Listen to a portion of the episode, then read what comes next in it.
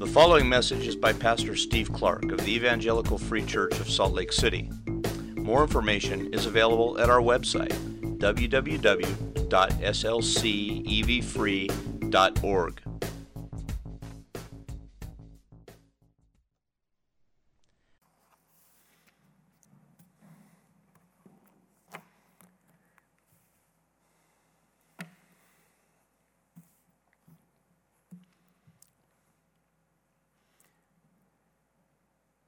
Everybody wants to live the good life. And in the world today, certainly in modern America, there are certain basic aspects of that good life that are almost universally assumed and desired. Things like prosperity, health, safety, leisure and pleasure, relationships and family, usefulness and productive meaning in life. That's all of that for some long period of time, uninterrupted, so as to be enjoyed. Something like that is the good life. Now, if you have a religious background of some sort, perhaps you call it the blessed life to indicate that you acknowledge that God had something to do with that and that you're fortunate to have received it. But basically, it's the same general idea, often. In fact, Psalm 128 assumes that God's people will want this blessed life, want it enough so as to pursue it. The psalm is built on that assumption. And so it starts there and then makes the point of teaching us where to find it, what path to walk along so as to walk into the good life of God's blessing, the, the path of wisdom. And specifically, the wise fear of the Lord. That's what we're going to see today. And along the way, as we walk that path, we, we might have the idea of blessing or the blessed life maybe redefined or adjusted a little bit in your mind, corrected perhaps. But let me read Psalm 128. The second of these two wisdom psalms, I mentioned last week that 127 and 128 are connected. They're related as you see, the material is somewhat similar. And they are more overtly given to, to instruct us than perhaps some of the other Psalms, wisdom Psalms. Psalm 128, I'm going to read it and then draw out two observations. Here's the text Blessed is everyone who fears the Lord, who walks in his ways. You shall eat the fruit of the labor of your hands. You shall be blessed, and it shall be well with you. Your wife will be like a fruitful vine within your house. Your children will be like olive shoots around your table. Behold, thus shall the man be blessed who fears the Lord. The Lord bless you from Zion. May you see the prosperity of Jerusalem all the days of your life. May you see your children's children. Peace be upon Israel. Psalm 128. Two observations. Here's the first The truly blessed life comes to those who fear the Lord. The truly blessed life comes to those who fear the Lord. The psalm has two distinct parts. Verses 5 and 6 at the end are, are an expression of, of hope, almost a prayer about blessing.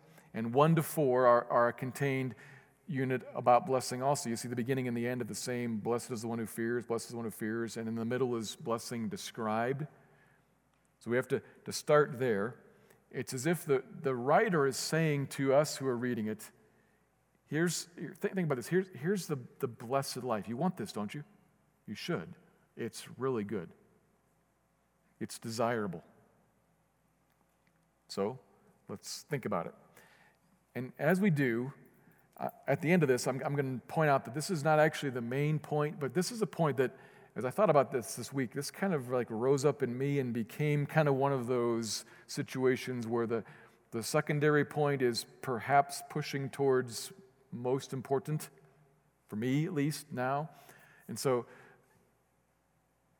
this isn't the main point, but maybe it's important for you too. Let's think about blessing.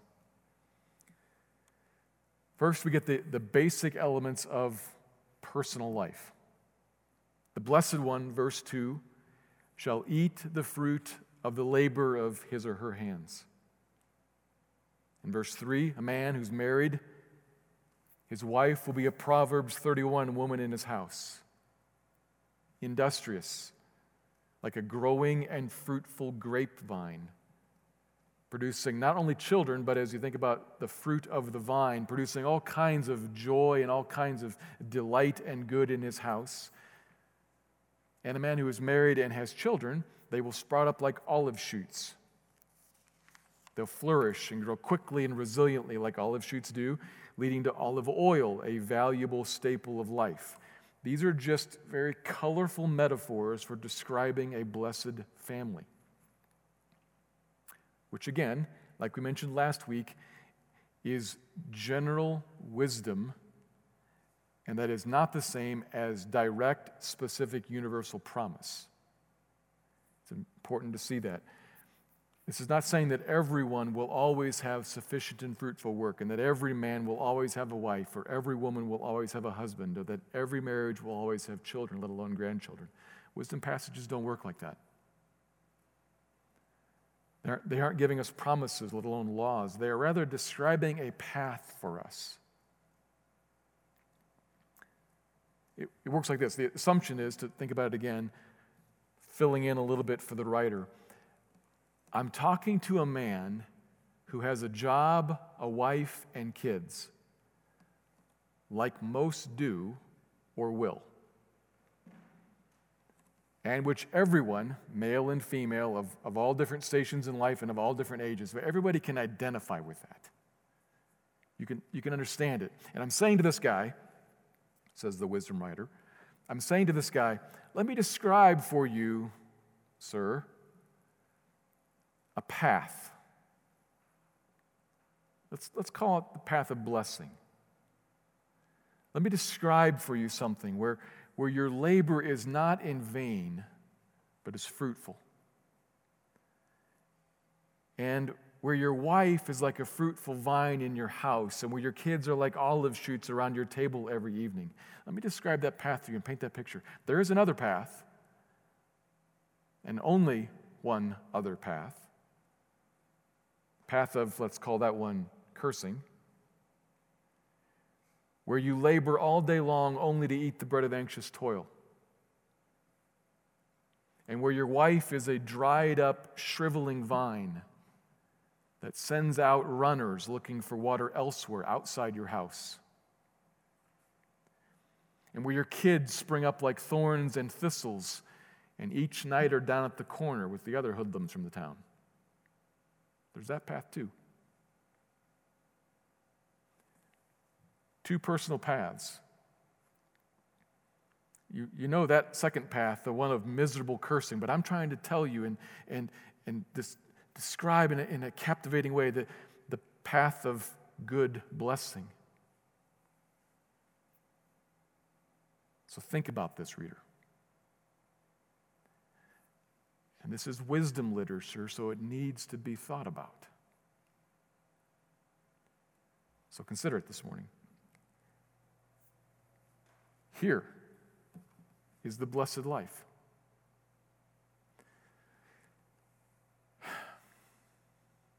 So take a breath and take this in. And as you do so, as you sit and look at this, maybe, maybe God will give you eyes to see how much of our own making we've tacked on to God's definition of blessed life. Each of our small personal lives are, are right here, somewhere or another. Even, even this isn't exactly you, even if you're, you're single or you're, you're female or you're, you're not married, no kids, you can, you can see this and you can understand it, what it would mean, to, what it would say to your own life. It's not hard to picture this here. You work and you have enough to eat today. You have your daily bread, not the bread of anxious toil. To eat the fruit of your labor at rest. And there's nothing here about vacations or vacation homes or leisure travel or hobbies or the latest iPhone or SUV, or the, the most important sports travel team. You work and you eat. And you look across the table at a wife who is yours, a spouse who is yours, not someone else's, who is lush and green and thriving herself. And then you both look at kids who are growing up as your heritage, God's gift given to you to be useful in the world. Nothing there about their exceptional intelligence or athletic ability. Maybe they're just average, which by definition almost everybody is. Maybe they're, they're just normal kids, and there's nothing here that says your spouse is ravishingly beautiful or that you are hip and cool. There is nothing Instagram worthy in this psalm.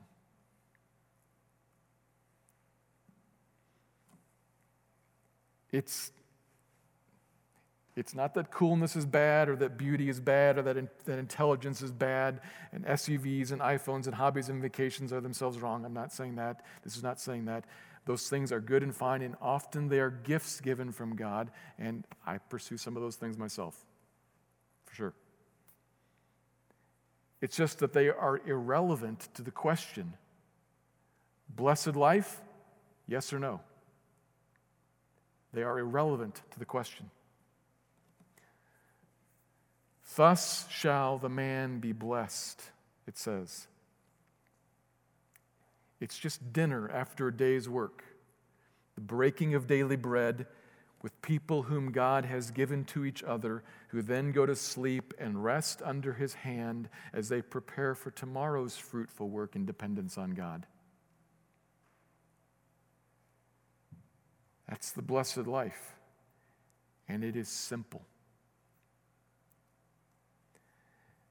And that personal life, it sits in a larger context that makes it all sustainable. The larger context shows up in the next verses in 5 and 6. Notice the larger view there. We're now talking about something outside of the, the personal home. May the Lord bless you from Zion. May you see the prosperity of Jerusalem, that is, the good of the city of God, the good of God's people, we've discussed previously from previous Psalms. He's saying, May you see God's whole people, all of God's people, cared for and caused to thrive by God Himself reigning from Zion. That's where his temple is, where his throne is, where God sits in our midst, right in the middle of the, the people of God, and extends out from there his good reign over all of the people.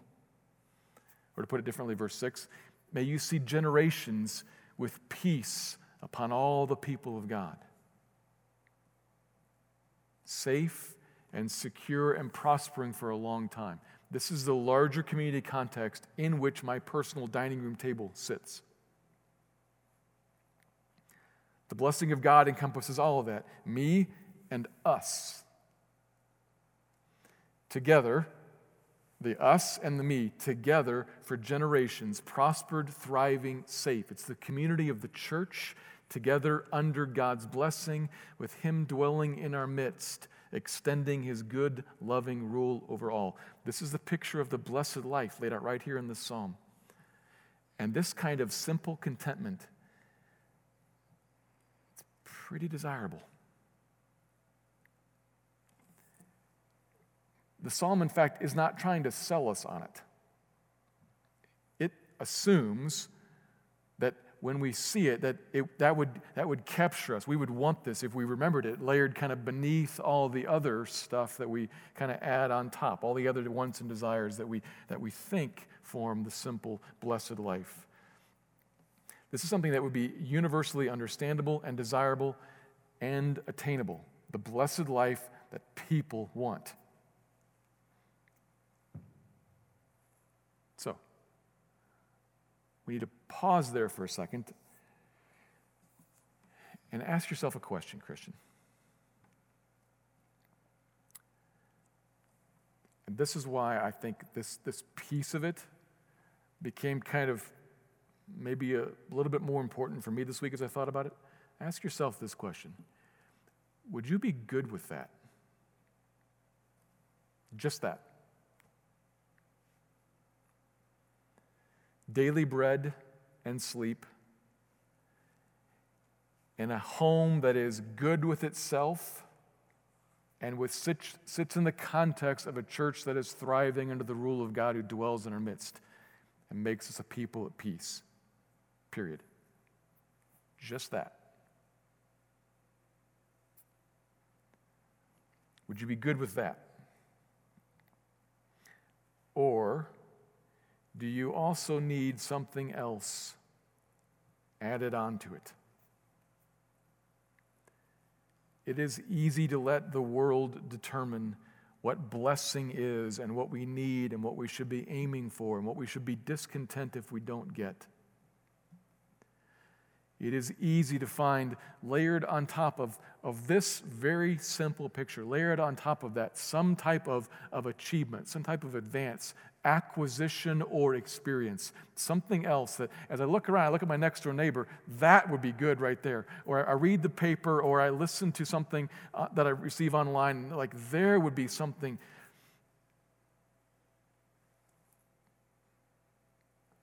Are you good with this?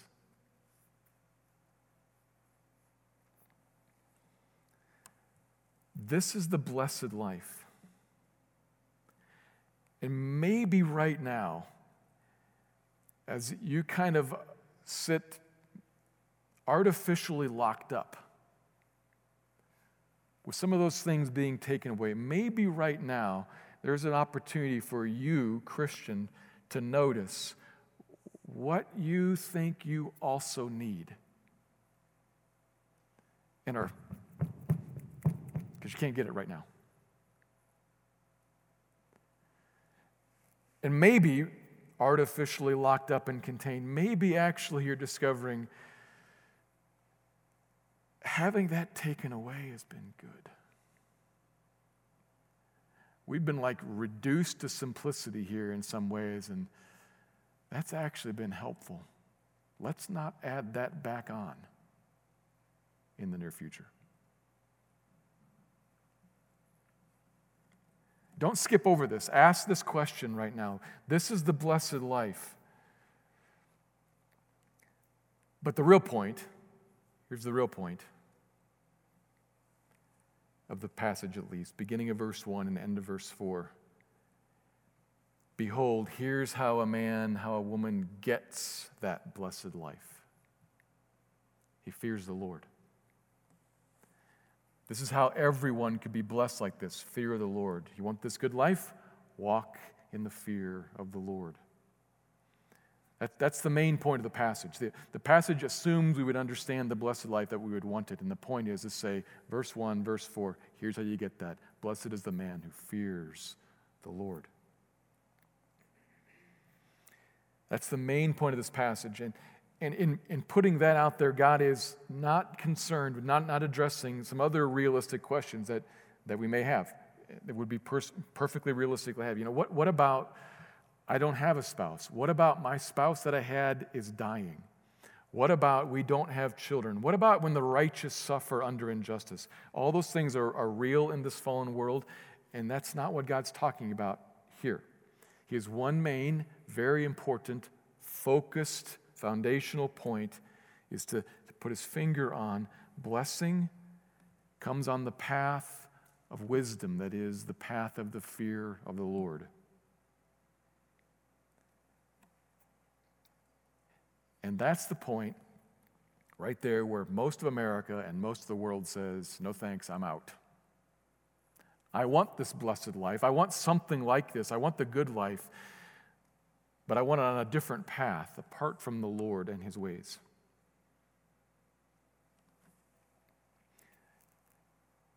It seems to me, I, I am no great cultural student or prognosticator, but it seems to me that the current atmosphere in America has very, very little interest in repenting that the current atmosphere in America as we face these troubling times is that we are going to get through this together. We're going to we're going to band together. We're going to we're going to do some some hard things and we're going to make some sacrifice and some suffering and we're going to make it through as a people if we join together. and hopefully not too many folks will die, and hopefully the recession won't last that long, so we can get back to doing what we were doing before, pursuing the good life apart from God in the rejection of his ways. That's what it seems is going on in America today. And perhaps one of the purposes God has in bringing the coronavirus, and God does have purposes in bringing the coronavirus. Nothing happens outside of his control and the purpose of his sovereign hand. He's doing a thousand things, most of which we'll never know. But what if, what if one of the purposes is to confront and to, to expose, maybe even to rebuke a little bit, that near universal mindset in this country? We are in pursuit of the good life in rejection of God and his ways. That's what the world is committed to. And maybe, and we should pray for this, maybe right now God is taking a moment in kindness to speak to those who have ears to hear and to say, that path doesn't lead where you think it leads. It doesn't. You, you want the blessed life. You, want, you should. You should want the good life. You should want that. But that, the path that leads there is the path of wisdom. That is the path of the fear of the Lord. You can't walk away from God and find the good life. You can't. It may seem like it for a little while, but that's just a deception. It doesn't lead there. We should pray that that message comes through to folks and that they, they hear that. It would be a good thing if that was one of the things God was doing now to speak to some people and alert them. You're too small, you're too weak. You, you face problems that you can't handle, you can't control them, you can't fix them long enough and well enough in ways that don't just double down on difficulty in the future. If that's you, hear him kindly speaking to you and saying, in this moment right now, you need me. I'm the one you need. I'm the only one who gives the good life, like this this life of rest, this life of blessing. We should pray that that message comes through and that, that there isn't unsettling and that we don't just come back to things like normal in a few months. Something should change. May God do that, if not nationwide, in particular people's hearts and minds. We should pray for that to be heard out there, but especially we should pray for that to be heard in here. That message to be heard in the church, among we who are God's people. We are made and called to walk in the fear of the Lord made for it, and called to it. It is everywhere in the Bible. I don't remember the numbers, but, but I, I heard a preacher one time talking about some of the top commands in the Bible. If you hear something like trust the Lord, something like love the Lord, and something like fear the Lord, fear the Lord is way more frequent. I don't remember the numbers, I didn't bother to check this, but fear the Lord is far more common. It's everywhere. We're made for it, we're called to it, and we're enticed to it. I mean, this, this, is, this is an enticement here. Blessed is everyone who fears the Lord. That's an awesome offer to, to it says, everyone, not just to men, not, not to women, to everyone. And not to rich people or poor people, not to educated people or uneducated people, to everyone in every culture and, and every place on the earth Here's an offer made to you. The blessed life can be experienced by you, whoever you are, along this path. Fear the Lord.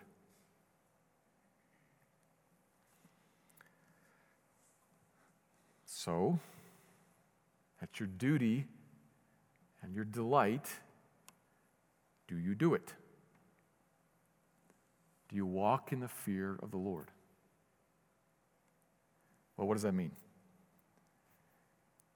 It's not just fear, as in the emotion of being scared. Need to be careful not to take completely, to take out completely any sense of emotion, because if it wasn't something emotional about being scared, it wouldn't be using the word fear. So there is something there, but we got to think carefully about it. It's not just the emotion of being scared. I find it helpful to think about electricity. Perhaps you've heard me mention this before.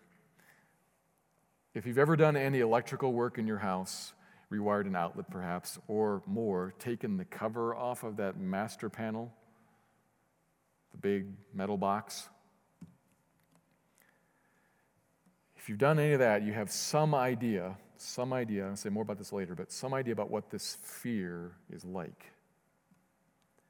You're not so scared that you run away from it, had nothing to do with it, but you are fearing wisely. You're not casual, but you're very careful to conform yourself to the realities of the electricity and then proceed accordingly.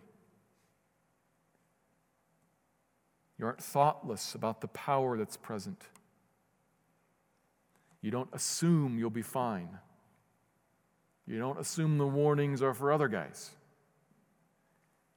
You don't expect that it won't matter just this one time. You don't go with your feelings because deep down inside it just feels like the power's off. No. You reckon very clearly with the truth that this kind of power does not share its authority with you. It declares, and you respond. And you are careful, humble beneath it. You do not contend with it, but are careful to obey it in all of its ways. You fear this power. Well, to fear the Lord is similar. It's the, the inner attitude within the heart and mind of carefully regarding God as supreme and being willingly determined not to contend with him, not to resist him. Or to put it positively, it looks like the last phrase of verse 1, rephrasing fear, who walks in his ways. To fear and walk in his ways. Again, all through the Bible, repeatedly, these two things are connected. To fear the Lord is to walk in his ways, to fear God is to keep his commandments. If you think of the end of Ecclesiastes, what's the, what's the sum of all things? Fear God and keep his commandments. A Godward trust, a Godward dependence, a Godward reverence, a Godward awe, a Godward care that has Him defining what is reality for me, and then me responding to Him submissively and obediently. Careful to walk mindful of God and what He thinks, careful to do His commandments.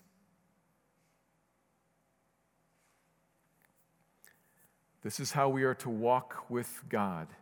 Not to become saved, but because we are his people already. And this is how we should respond to one we call Lord.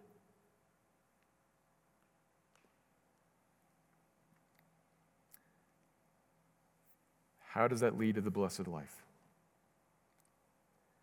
Well, if you think about that, that posture, one that is attentive to him, that has, that has eyes fixed on him and is careful to hear what he says and careful to walk in obedience to it.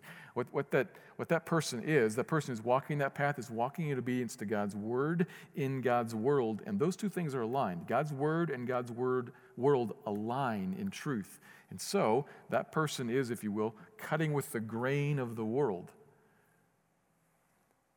Think of the, the realms of blessing here, the, the personal house. A husband, pick a husband here who walks in the fear of the Lord, walks in obedience to his ways, is going to pick up Ephesians 5 and say, There I see how I am to be a husband to this wife, how I am to lay down my life for her, how I'm to care for her. That will create a better marriage. We'll, pick up passages that say, How am I to, to be with these children? I'm not to provoke them, but I am to, to care for them and wisely shepherd them and teach them and raise them up in the fear of the Lord. That will create a better home all around. And a, church, the next level, the church that says, but we walk in the fear of the Lord together, what is, the, what is he commanded? That'll be a church that's void of gossip, that is void of backbiting, that is in fact characterized with people who love one another and lay down their lives for one another. That'll be a place that is prospering and thriving, that is at peace. So to walk in the fear of the Lord, to obey his commandments, brings us into a place where we walk into the path of blessing. That is, we cut with the grain of the wood. But lastly, the, the last piece of blessing is with God in our midst. Not just that we do the right things, is that we are, in fact, ourselves communing with God personally. Think of the opposite of this. To walk not in the fear of the Lord, to reject his ways, would be to grieve his spirit and drive God away. So we actually welcome God near and say, Lord, fill me. Lord, control me. Lord, change my heart and my mind. Make me myself more like Jesus. Fill me with your spirit. To walk in the fear of the Lord, then, helps us to cut with the grain of the world, but also fills us with God's Spirit. All of that leads to blessing. All of that is offered to us and laid out to entice us, and in fact, commanded. And we should consider this very often. If you look back through history, very often revivals begin. You even think about the word revival. Revival first starts in the church, and first starts in the church with a renewed, refreshed, reinvigorated care about the person of God. And a commitment on the part of the church, of the people in the church, to say, I will walk with him and walk after him, hear him and follow him, and I will cherish what he gives this simple life, and I will not chase the world. I will walk happy in the blessed life in the fear of the Lord.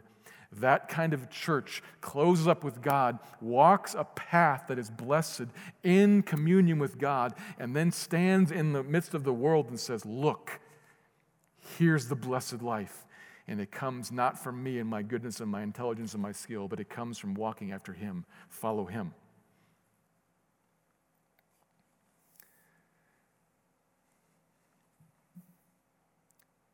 Maybe this time is an opportunity for you, for us, to clear the decks of our hearts, to clear away other things that have crept in, some of the idols that have drawn away our attention. Now, the tricky thing with idols is that idols, the best idols, are often actually good and permissible things that we just get out of order. The best, what I mean by that, is the, the trickiest idols. So perhaps we've got to clear them out Clear them away so we can see and follow and fear Him and not be captured by them, not make other things supreme. To hold to Him as God, to hold to Him as Lord, and to walk in the ways that He commands us, and to repent where needed. We should pray that the world hears this message, but we should pray that the church hears this message. The path to the blessed life is the path of wisdom, that is, the path walking in the fear of the Lord. We should pursue that. But if it was left to us to pursue it just ourselves, we would not get there. Which leads to the second point, which is shorter.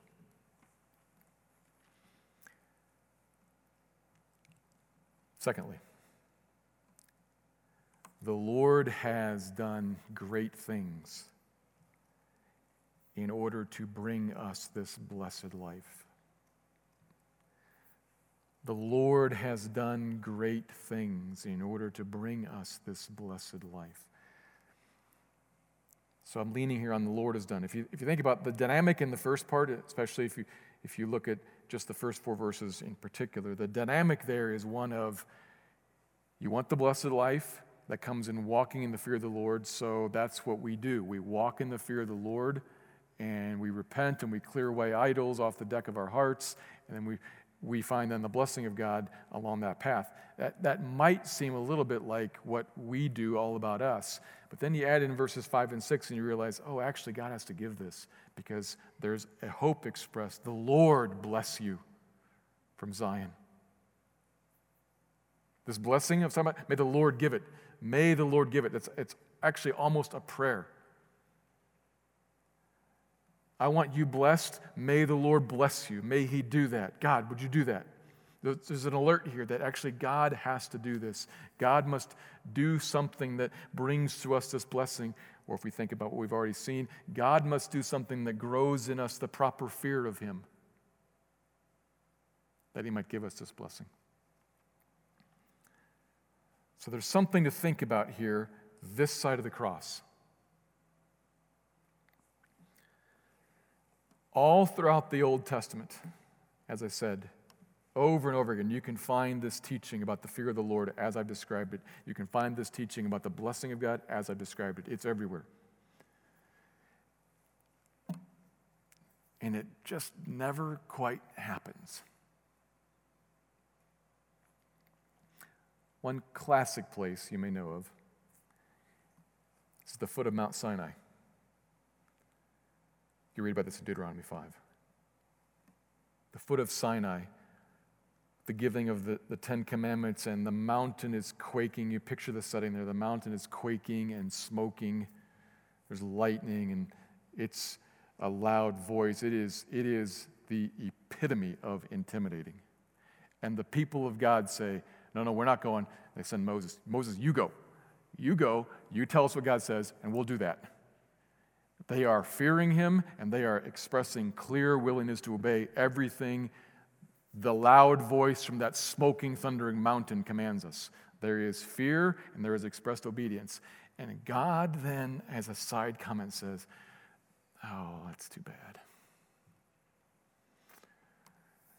Oh, that they always had this kind of heart to fear me and do all that I command, that it may go well with them and their descendants.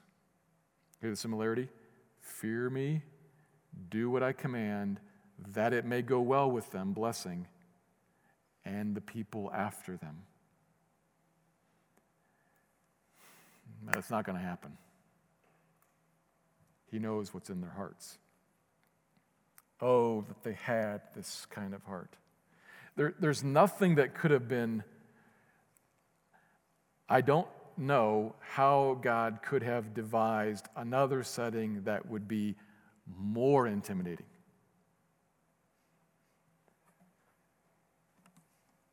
Better at creating fear. But he knew that wouldn't work by itself. He knew that he had to do even greater things than what he did at Mount Sinai in giving us the law. He had to do something more to create a people with hearts that fear him. And, and realize this he wanted to do that. He did not say, Deuteronomy 5, I give out the law, I give it my best shot, that hasn't changed their hearts, so done. No, no. He did not do that. He actually wanted to do still more. He recognized the need. Oh, that their hearts were, but they aren't. So I will commit myself to a long and costly process of giving them the kind of hearts that fear me, that I might give them the kind of hearts that obey me, that I might give them the kind of hearts that experience blessing from me and their children after them. He commits himself to do that. He wants us to find and to walk along the path of blessing. This, this is the God who is generous and good, not demanding and austere. He's the God who is generous and good. So, what did he do? Oh Lord, bless them from Zion. Not me, I'm good. Bless them from Zion. May the Lord bless you from Zion, says someone. This is the prayer. Ultimately, this is the prayer of the faithful one who walked, whose delight was in the fear of the Lord. This is Isaiah 11 talking about the Messiah. The Messiah is the only one who ever walked and who ever perfectly delighted in the fear of the Lord. And this is the one who said, Lord, would you bless your people from Zion? And you know what I'm about to talk about. I, I hope you see this coming a mile away and that your heart is tuned always to realize that every road leads back to Jesus and the cross. Every road leads back to what God has done in Christ crucified. What did he do to give us hearts that fear him that we might find the blessing of God? He lifted up one who should have been, the only one who should have been perfectly blessed, who should have walked in the fullness of life in communion with God because the only one who ever feared him. And he said, To that one, I will curse you instead.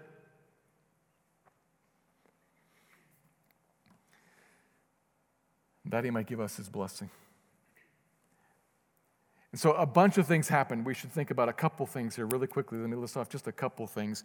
At the cross, God provides in Christ forgiveness for our non fearing, disobedient hearts. Amen. And at the cross, God then puts us in the place where it is righteously permissible that He bless us and not curse us.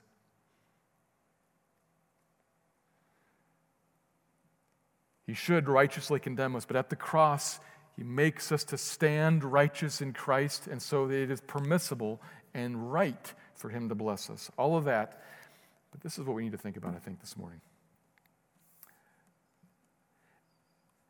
And you got to think about this. Now, I don't have a lot left to say here, so you have to think, but I want to think very long.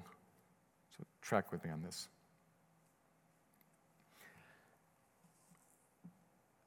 The cross gives us hearts of proper fear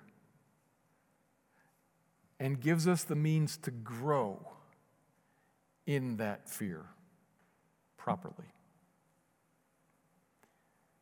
To grow in proper depth and breadth of the fear of the Lord properly.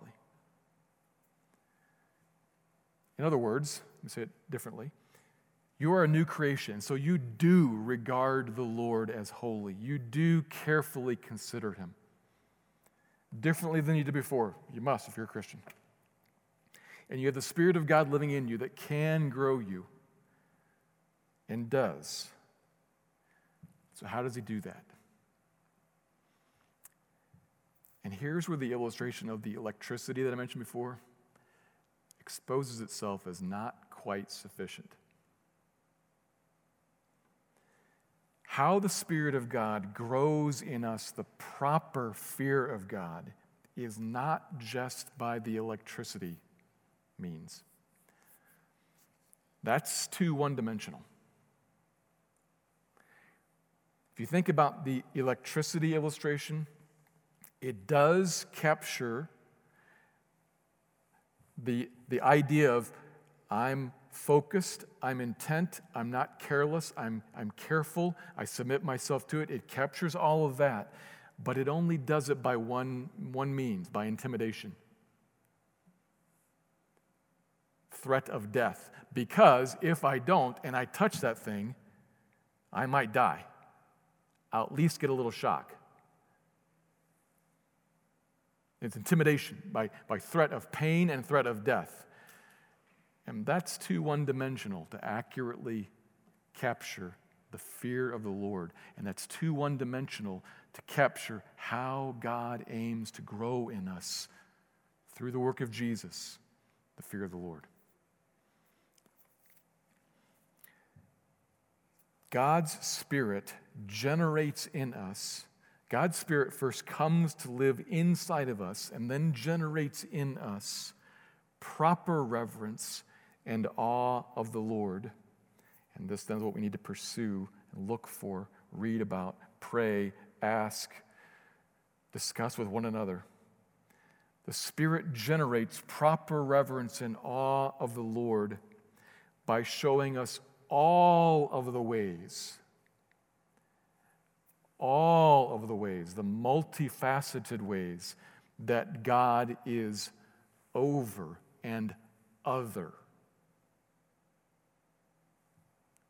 Holy. That's what holy means other. We always feel a sense of, we use the word fear, when we are in the presence of something that is other. We see something a little bit strange, a little bit freaky, a little bit unpredictable, a little bit hard to, hard to fathom, hard to understand. And the first thing we think is, ooh, what's that? There's a little bit of a, uh. So God grows in us fear by showing us all of the ways that God is other. And this is what we pick up our Bible looking for, and what we pray asking to have shown to us, and what we discuss with one another the otherness, the holiness of God, the otherness of God in His wisdom, the otherness of God in His righteousness. The Spirit wants to show us the absolutely unique control of God over the world to reveal his utterly astonishing mercy, to show to us God's limitless justice and how resolved he is to execute it perfectly, finally. His abounding goodness, his overflowing power, his wide, long, high, deep love, and his calm patience his beautiful, pursuing, passionate commitment, his grace. All of this and more. The Spirit of God wants to open up our eyes and show us in His Word and speak to us as we commune with Him in prayer to show us all of the glory of God, all of the ways that He is far higher and far longer and, and wider and deeper than anything we can imagine, anything we can understand, anything we experience, anything we are. And to have that writ large on our minds, the weight of that, as God's Spirit causes it to sit on us, would cause us to say, to shake our heads and wonder, who is this?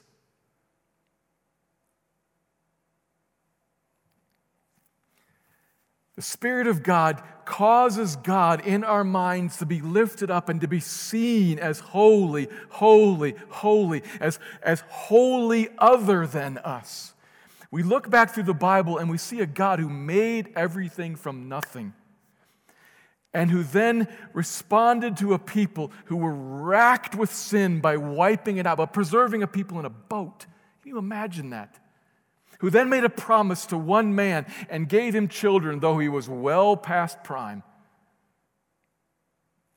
who then built up a nation and protected them through slavery in Egypt for centuries, brought them back to a place, planted them firmly, protected them from all comers, but then when they walked away from him, sent them away. Read the story, and you see a God who reigns over all of this in awesome power and wisdom and patience and grace and mercy and justice and righteousness, and so on and so on and so on. The Spirit of God wants to say, I want to show you God. God in glory, God in, in awesome, majestic breadth, splendid, far above you I don't just want to show you something to scare the snot out of you. I want to show you something to make you wonder oh, what is that?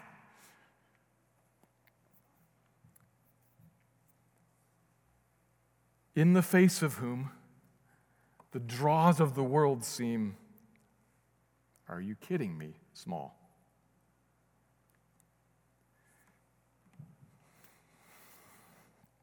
That he would be the one, that he would become the one regarded, thought about, considered, and marveled at.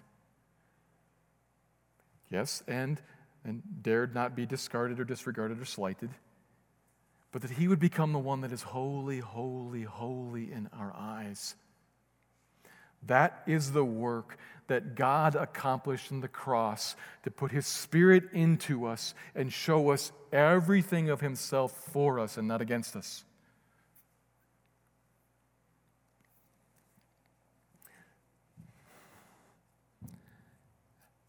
So I really hope that I did not just lose you because that needs to be thought about. And if you think about that, then it tells you okay, I know what I'm in pursuit of now. I'm, what am I supposed to do with that?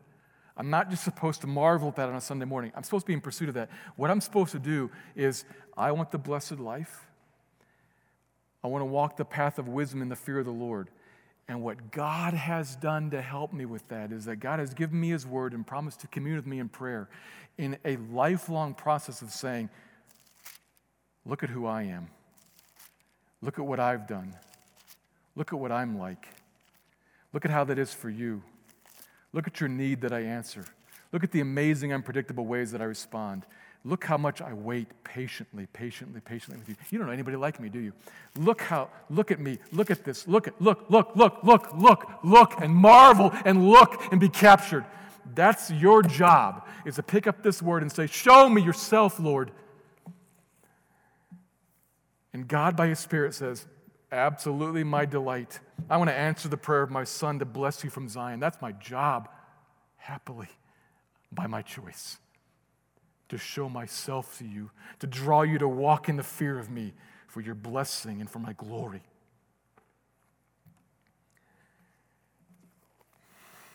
Christian, if you put that down and walk away, what you're saying is, no thanks. No thanks.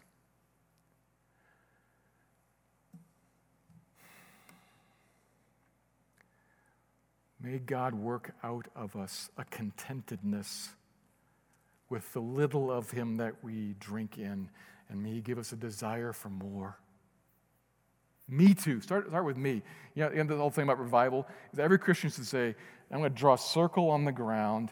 I'm going to stand in it and say, start the revival in this circle. Start with me. I need this too. I'm not, I'm not preaching to you, I'm preaching to us, me. Let us not be a people who says, No thanks, I'm good with what I got, but instead be a people who says, Lord, show yourself to me. Draw me to regard you as holy, to fear you, to keep your commandments, and to walk the path of blessing. Oh Lord, bless your people from your throne by growing in us now proper regard of you and deep and careful and blessed fear. Let's pray.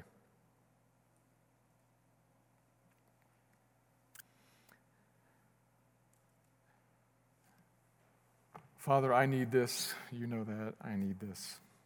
We all need this. Please do it.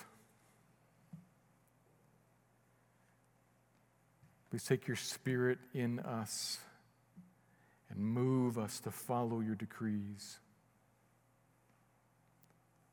Show us your glory.